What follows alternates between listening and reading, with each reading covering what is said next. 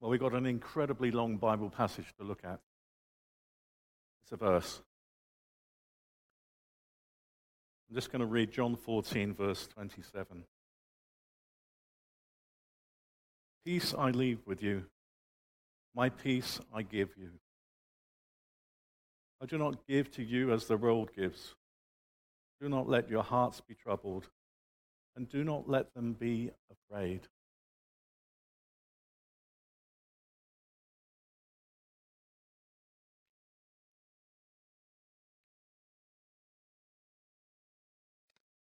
We've still got the children here. Come on, go have fun.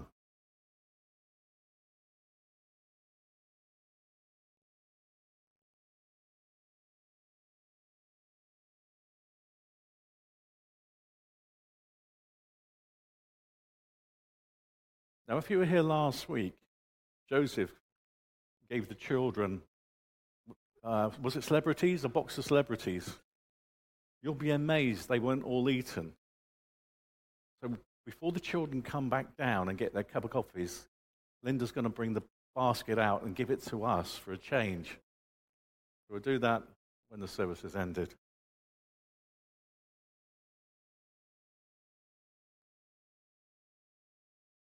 So it's Advent. The Advent themes are of hope that we had last week, peace for this week, Next week with Gary, it will be joy. And finally, love. But I think we're all aware at the moment of the great need for all these things in the world, especially in 2023, but I guess that could be said, said for any year. But what do we mean by peace? You see, peace is linked to many different things peace of mind, peace and quiet, Peacemaking, just to name three. Is peace something we imagine as a goal for all time? Or is it focused on the present? Who are we thinking of when we speak of peace? Ourselves and our lives are often distracted, bearing different kinds of stress. Is it peace for our world? Will we watch North Korea testing its nuclear weapons capability? Where Russia's military invasion upon the Ukraine causes heartache, loss of life, loss of property, loss of everything? There's lack of peace in so many places. What does peace mean to the inhabitants of Gaza? What about refugees and asylum seekers? For those whom poverty is a daily reality. What about those who, whom the struggle seems hopeless and only drugs or alcohol offer some relief, however fleeting and costly?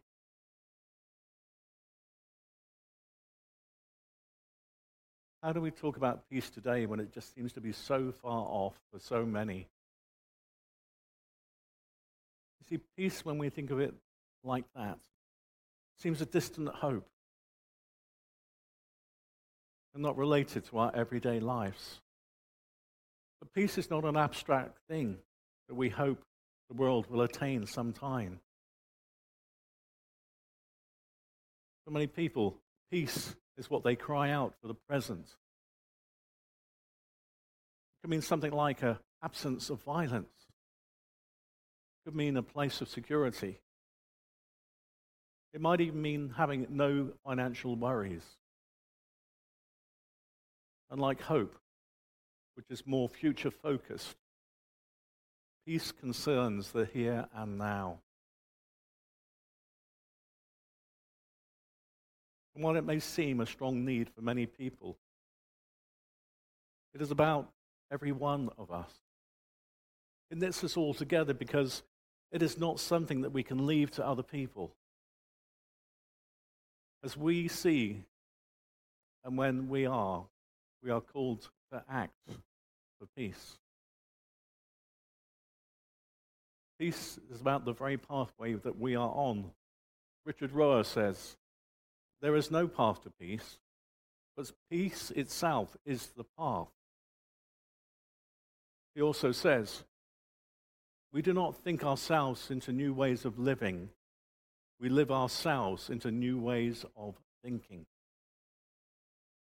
Now, that may need a little thought. It implies that peace is not just about how we live, it is also the fact that we have freedom to change. Peace in our lives can mean many things. It can be very close to people every day.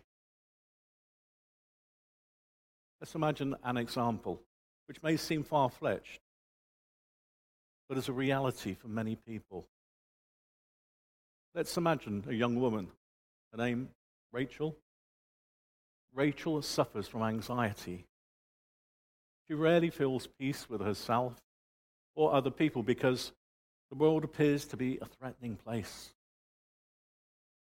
Over the years, she has tried to create a feeling of security and safety. She has developed routines for herself. When she gets up in the morning, she needs to do everything in the same order. She must put on her left shoe before she puts on her right shoe.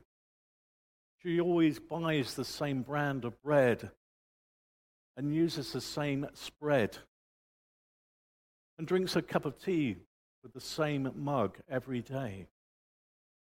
That's the way her day goes. If we were to ask what does peace mean for her, she would struggle to answer. But let's imagine a little bit more. One day she drops the mug and it shatters. She's distraught and can barely make herself get to work. She manages. And once at work, a colleague senses her difficulty. He asks, What happened? Rachel tells about the disaster with the mug. His colleague listens and gently suggests it might help her to go and talk to somebody professional about her issues. The result of that, after considerable time and help by medication, Rachel begins to get a different perspective in her life. And some seeds of peace take root in her. You see, lack of peace can be restricting in many ways. There are countless stories about peace taking over many different forms. There are those who are brave and take on and fight against injustice. Some of us might think of the civil rights movement of the 1960s or the anti nuclear movement. Those who protest against environment, environmental destruction. You see, there are always people who are prepared to make difficult choices based on principles of justice and peace that they will not turn from, even when faced with abuse and opposition. Such things happen all the time around us. But there also have been people who have lived a life where they dedicate themselves to praying, praying for peace and well being of the world. But for most of us, that's not the way. The lack of peace in the world, the lack of this very noise and the pace of life all around us may want us sometimes to retreat to a place where we can create a bit more peace around us. And we all need times of peace for our sanity. But we can't retreat. And Advent tells us that because the message of the incarnation for which we are preparing ourselves is quite the opposite. What we are seeing again is how God chooses to become involved in the mess of human life in such an extraordinary way. It points us to the understanding of how God longs for all people to live in peace, peace with each other and with the world we inhabit, and how far God goes to help us out. This choice of God, this incarnation, is after all why we have Christmas to celebrate. We believe, as it says in John 3:16, that God so loved the world so much that he sent his one and only Son. In Colossians 1, we hear how Christ is the firstborn of all creation, before all things, and that God was pleased to have all fullness dwell in him and through him to reconcile to himself all things, whether things on earth or in heaven, by making peace through his blood shed on the cross. The Bible tells us that God is about peace and has been right from the beginning of time peace and reconciliation with God. But that must also mean that we must have peace and reconciliation with each other. For that to become possible brings us to what perhaps is the core of the challenge of peace. Something that we all face to be able to accept ourselves.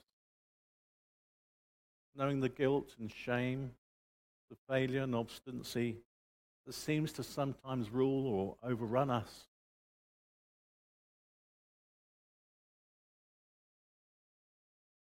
It is part of the gift of being able to share in worship that includes the prayer of forgiveness and assurance of pardon. Not just routine formula, but it speaks from the heart of God how to make life live in hope, peace, joy, and love. Without this, we have little hope of being able to live in peace, peace that we all long for. It starts with us. And how does God make this possible? The answer lies in the cradle and the cross. There's not much peace in the story of Easter. So the first words of the risen Christ are to say, Peace be with you.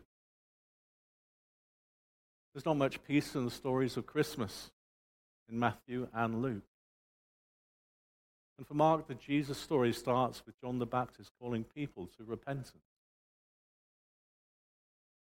When we zoom in on the Christmas scene, we are brought to focus in on the birth of a baby. A baby born in extraordinary circumstances.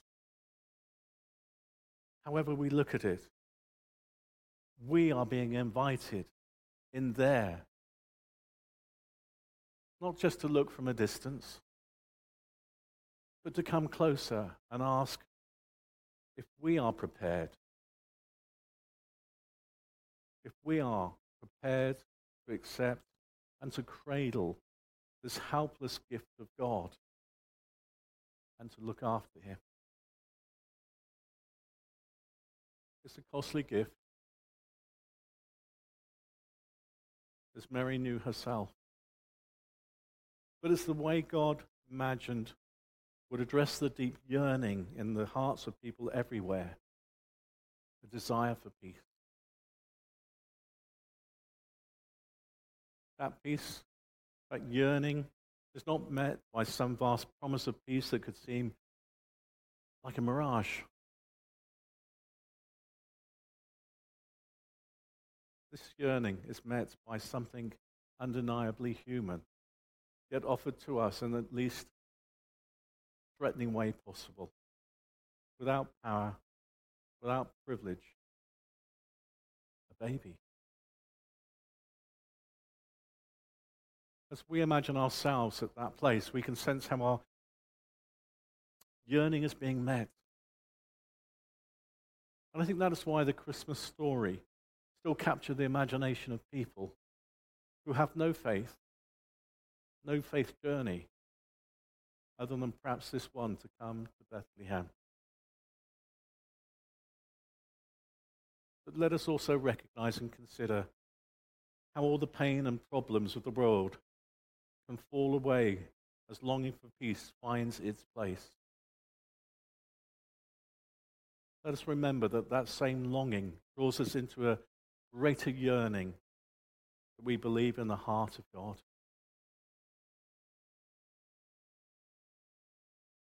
Why is the gift? This part of God's own self is given. In this child, the hearts of people and the heart of God are inseparably linked. And that is enough for us to believe in peace. This child, this peace, it's not a concept. It is about us right here and now. And how we carry this peace in our lives as we go out through those doors.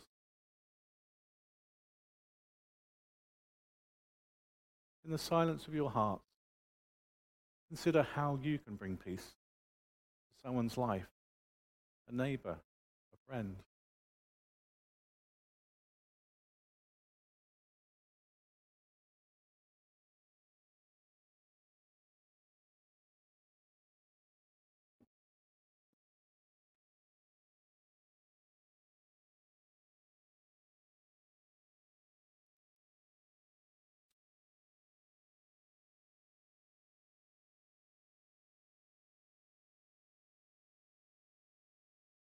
We normally end services by reading number six. The Lord bless you and keep you. The Lord make his face shine upon you and be gracious to you. The Lord turn his face towards you and give you peace.